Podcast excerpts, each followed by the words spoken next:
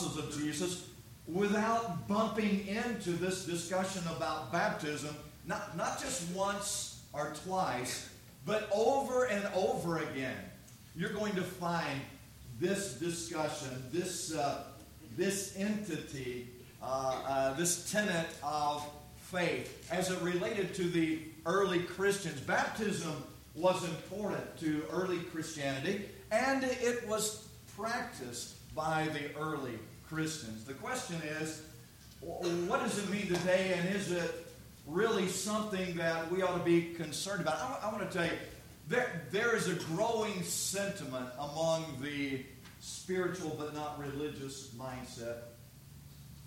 There's a growing sentiment that baptism has been greatly uh, over, overrated and it's been overemphasized, and uh, that it really uh, it, it, really doesn't hold the place of, of, significance and importance that has been ascribed to it by many people. And, and I would tell you, among among those who are uh, growing up in the tradition of of the of first century Christianity uh, understanding, uh, those who would be associated with churches of Christ, there's a growing sentiment in a younger generation that baptism has been greatly overrated. And, and I would tell you, in some circles, it is just being not just put on the side, but it is being almost summarily dismissed by some regarding its importance. And the idea has been we, we have just really said too much, and we, we focus too much on baptism, and, and we place too much emphasis on baptism. And that's really, that, that's not what the essence of Christianity is all about. We just need to go into the world and show them what love really is. And I would tell you, we do need to do that. And what we need to do is just serve people and make their lives better. And I would tell you Christians ought to serve people. And uh, the lives of other people ought to be better because of the presence of Christians. But I'm also going to tell you this morning that one of the reasons there is this growing sentiment and, and, this rumbling noise, even among those who profess to be New Testament Christians, about the overplay of baptism, is because there's also some remarkable, uh, I want to say this appropriately, some remarkable lack of knowledge regarding the biblical teaching of baptism and biblical and religious history for the past 2,000 years. Ladies and gentlemen, we're, we're living in, a, in an age of profound chronological snobbery. And we need to get over. Uh, we, we need to get over ourselves, and we need to get over this mentality that we have come to a, a moment of enlightenment that for 2,000 years, those who have come before us as much as they tried, they just didn't get it.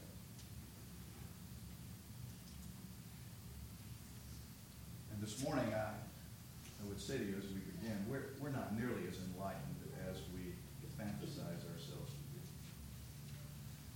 Nor have we in our lifetime come to discover biblical truth that for 2,000 years was hidden to other people.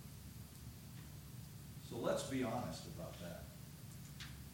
And, and let's acknowledge, let's acknowledge that there is some value in understanding what the early Christians understood. The early Christians who were receiving their understanding directly from Jesus and from the mouths of his own apostles. And, and let's be humble in acknowledging that there were capable, intellectually strong individuals who lived before us. and they studied the Bible, and they had thoughts and understandings about what the Bible says concerning baptism. Already by the third century, there, there were some realities that were beginning to challenge the, we might say, the traditional understanding uh, of baptism. There was a, there was a scholar uh, in North Africa. I thought about this this morning. I was thinking about Frank headed over to Africa. Novatian was in Africa in the third century. And uh, he, he really believed himself to be enlightened. He, he, was, uh, he was quite the student. And, and he was so smart, he got smarter than the bosses that he worked for up in the big city. And he got himself in trouble because he began trying to tell them that they just didn't really understand the way it really was. And before it was over, he completely lost his faith. And uh, after he became a heretic and was uh, really the very antithesis of what he had once been, he became very sick. And when he became very sick and he was on his deathbed and it seemed imminent, his death seemed imminent, guess what he rethought? He rethought his faith. And he rethought some things about the existence of God and the deity of Christ and the teaching of the New Testament.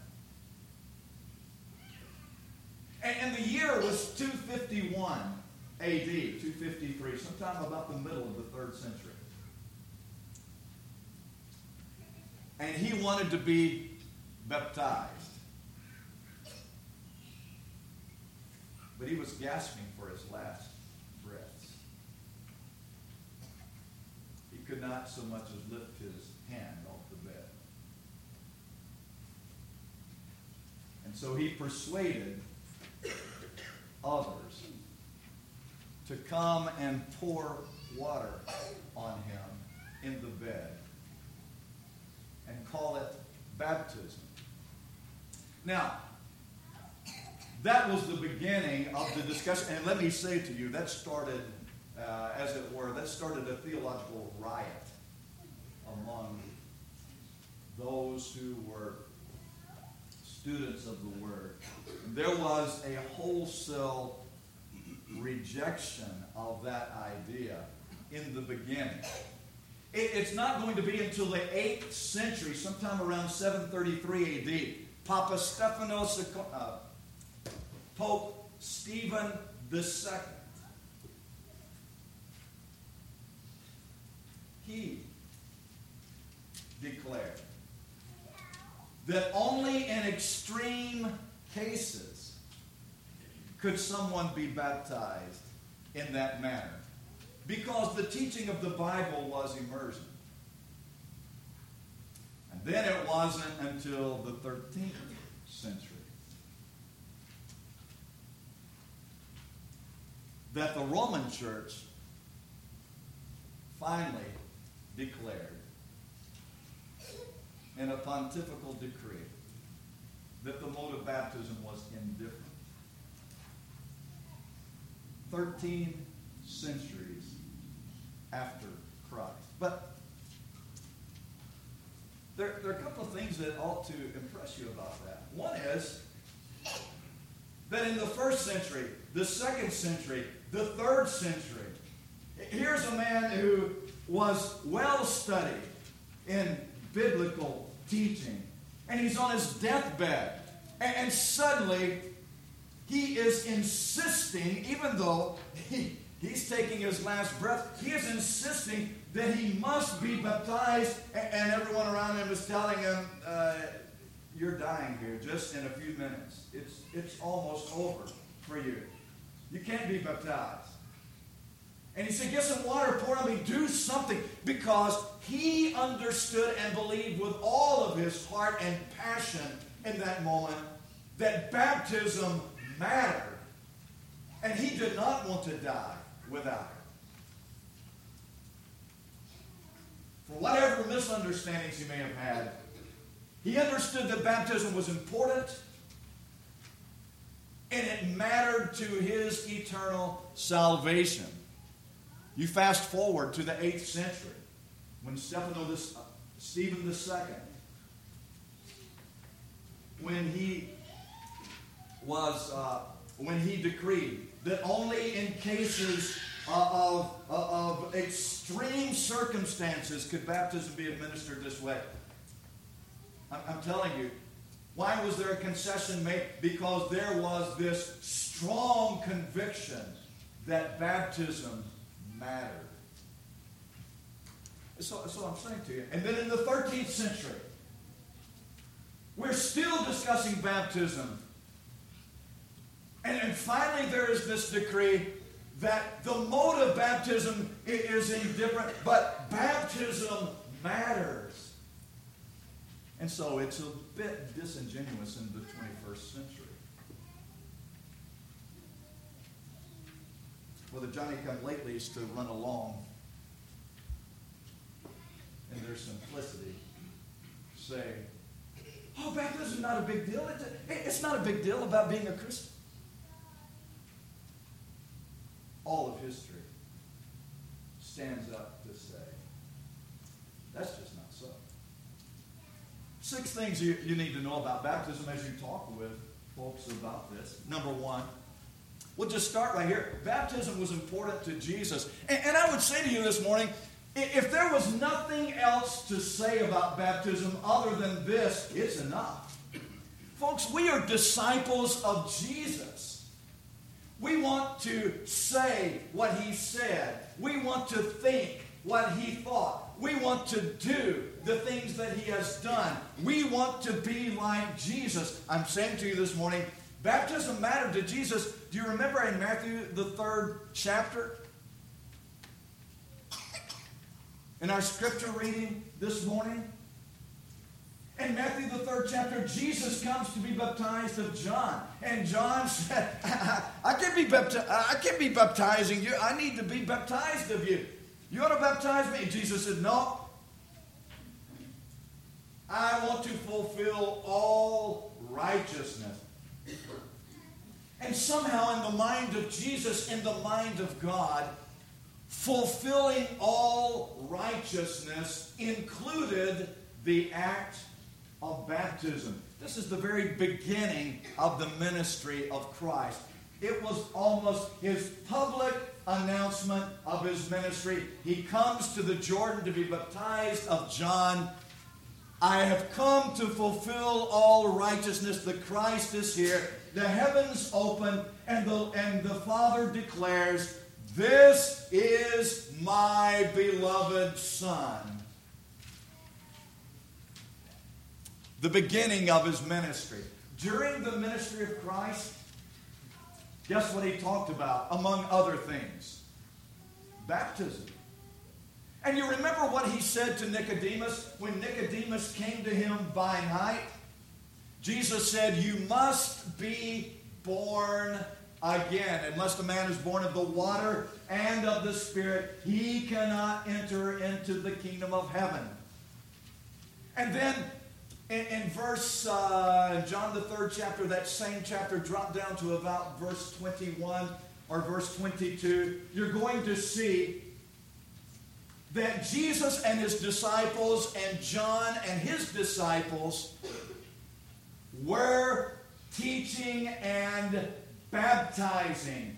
Jesus was teaching and baptizing. So I'm saying to you, at the beginning of his ministry, baptism was important. During his ministry, he taught about baptism. He was baptizing. At the end of his ministry, just before he ascended and went back to the Father, what did he say? He said, All authority has been given to me in heaven and on earth. Go ye therefore and make disciples of all nations, baptizing them in the name of the Father and the Son and the Holy Spirit. I'm affirming to you this morning. At the beginning, during the duration of his ministry, and at the end of the ministry. Baptism was important to Jesus. So I'm asking you, is it important to you? When you hear someone today who, who's shoving aside the discussion about baptism as if that is something passe, or, or that is something for the little children, or is something for those who, you know, they're sweet people, but they, they don't really understand. I, I'm saying when someone has that attitude, what are you going to say to Jesus? Baptism was important to Jesus. The second thing I want to say to you about baptism is it was taught and practiced by first century Christians. And the reason that matters is because this was the apostolic period. This was the period of time when Jesus' own apostles were declaring the gospel of God. Those that gathered at Caesarea Philippi. And, they are beholding at there, at Caesarea Philippi. They're, they're beholding all of these pagan images at Pan, including the worship of the goat. Jesus is looking at all of this religious idolatry and superstition, and he's surrounded in a, uh, in a culture of ignorance about God. And, and he says to his own disciples, Who do people say that I am?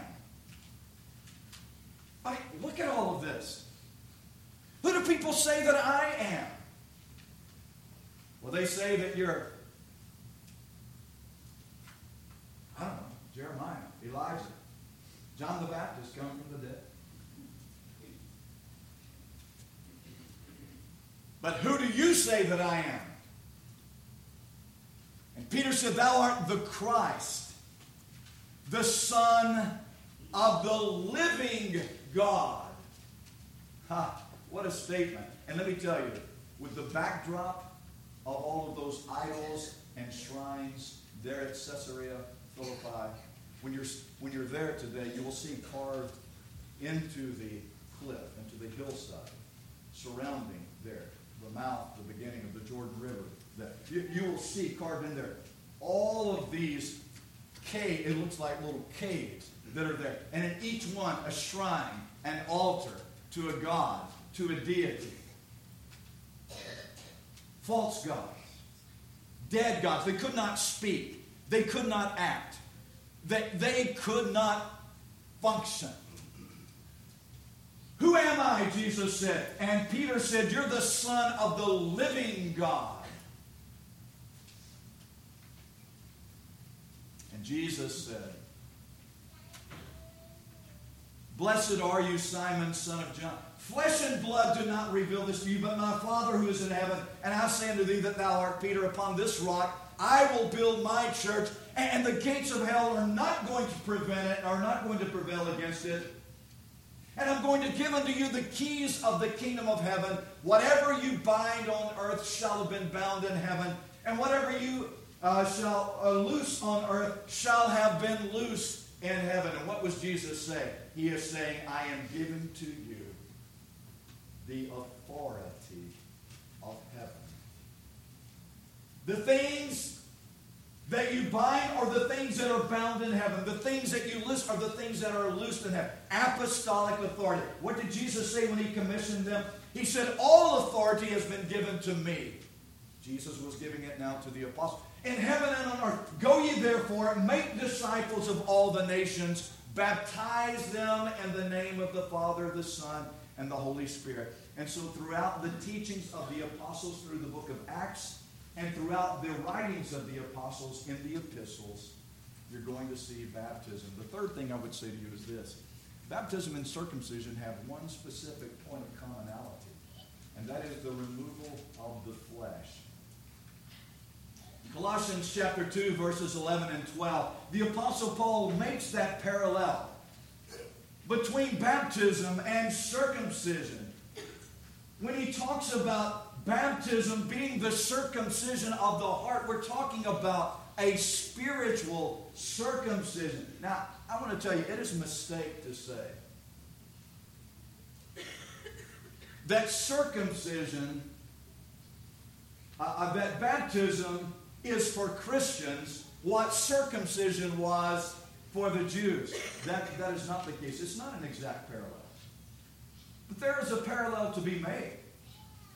There was the cutting away of literal flesh, and the Apostle Paul said, in baptism, you are separating yourself from the flesh, as it were. The flesh being used to talk about sin, spiritual sin, the spiritual flesh.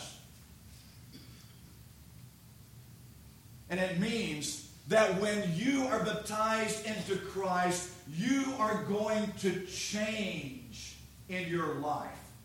Because you're cutting out of your life, you're cutting off from your life the things that are inconsistent with a disciple's life. You are putting off those things so that you can put on the character and the nature of Christ. The fourth thing you need to understand is that baptism is immersion. There's a difference between translation and transliteration. The word baptize in the New Testament is not a translation, it is a transliteration. Someone says, well, that sounds almost the same, but uh, uh, what, what, what do you mean? When you translate a word, you convert the meaning of a word from one language to another. You convert the meaning of the word. That's what a translation is. A transliteration is when you are merely converting the text from one script to another script. It doesn't change the meaning, it doesn't explain the meaning. And so the word baptize, if you go to the original language and you want to translate it, it means to immerse. And baptism is immersion.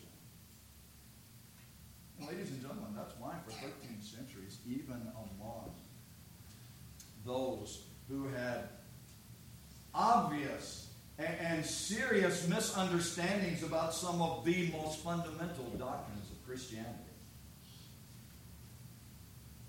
That's why for 13 centuries they still understood that baptism means immersion. And it was a long time before there could be any official concession that that's not the mode of practice that should be followed. Baptism is immersion in the New Testament. When, when Philip baptized the eunuch, they went down into the water, both Philip and the eunuch, and he baptized him. And so the Apostle Paul said, if you're asking the question, shall we continue in sin so that grace can abound? God forbid, it, it means that you don't even understand your baptism. Do you not know that we who have been baptized into we have died to sin?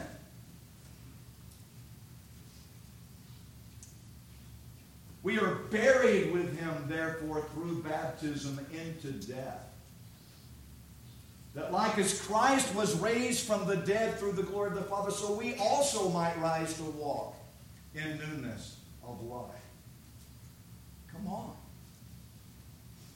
If you're asking the question, we're Christians now, saved by grace. Can we continue to sin? Paul said, You don't even understand what baptism was. It was a spiritual circumcision. You were cutting off you were separating yourself from that behavior. You were, as it were, putting to death that way of life. And you were being born anew into a different life. Baptism is a burial, it is an immersion, it is a symbol. Someone says, Well, I have a friend who said the baptism is an outward sign. It is. It is an outward sign. It's an outward declaration. It's not only that, but it is that. In Romans chapter 6, Paul said, it is, it is a sign or a symbol of a burial because the old man of sin is being buried.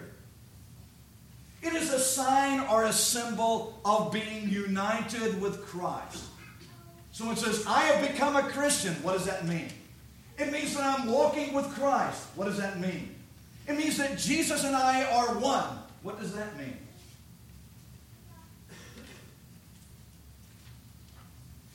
And when did that start? And Paul said, It's no longer I that live, it's Christ who's living in me. In Galatians 3 and verse 27, he said, Don't you understand that as many of us as were baptized into Christ have put on Christ? Baptism is a symbol, as it were, of being united with Christ. And Peter says it is a like figure. The like figure whereunto we are now saved. What? Well, he was talking about how the water separated Noah and his family from the sin and the degradation of the earth that God was destroying. What separated Noah and his family from the sin and the degradation of the earth was the water that did. And, and Peter said the baptism is the like figure. It is. It, is. It is the plea. It is the appeal of the of a good conscience toward God. What are we appealing for? We're appealing for our salvation. Baptism has defined objectives. Jesus said, I want to be baptized to fulfill all righteousness. I want to tell you that's a good objective for being baptized. The Apostle Peter said, You need to repent and be baptized, every one of you, in the name of Christ, for the remission of your sins. That's a good objective. And those that received the word were baptized. And Paul said in Galatians 3 that baptism is what puts you into Christ. And that's a good objective to be in Christ. And Peter said, It is the like figure which doth now save us. The appeal of our conscience toward God. And that is a good objective for being baptized. Ladies and gentlemen, baptism has been a part of Christianity from the very beginning.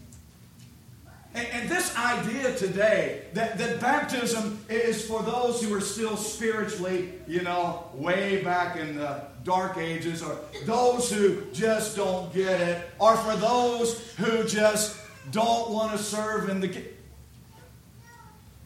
They're expressing something.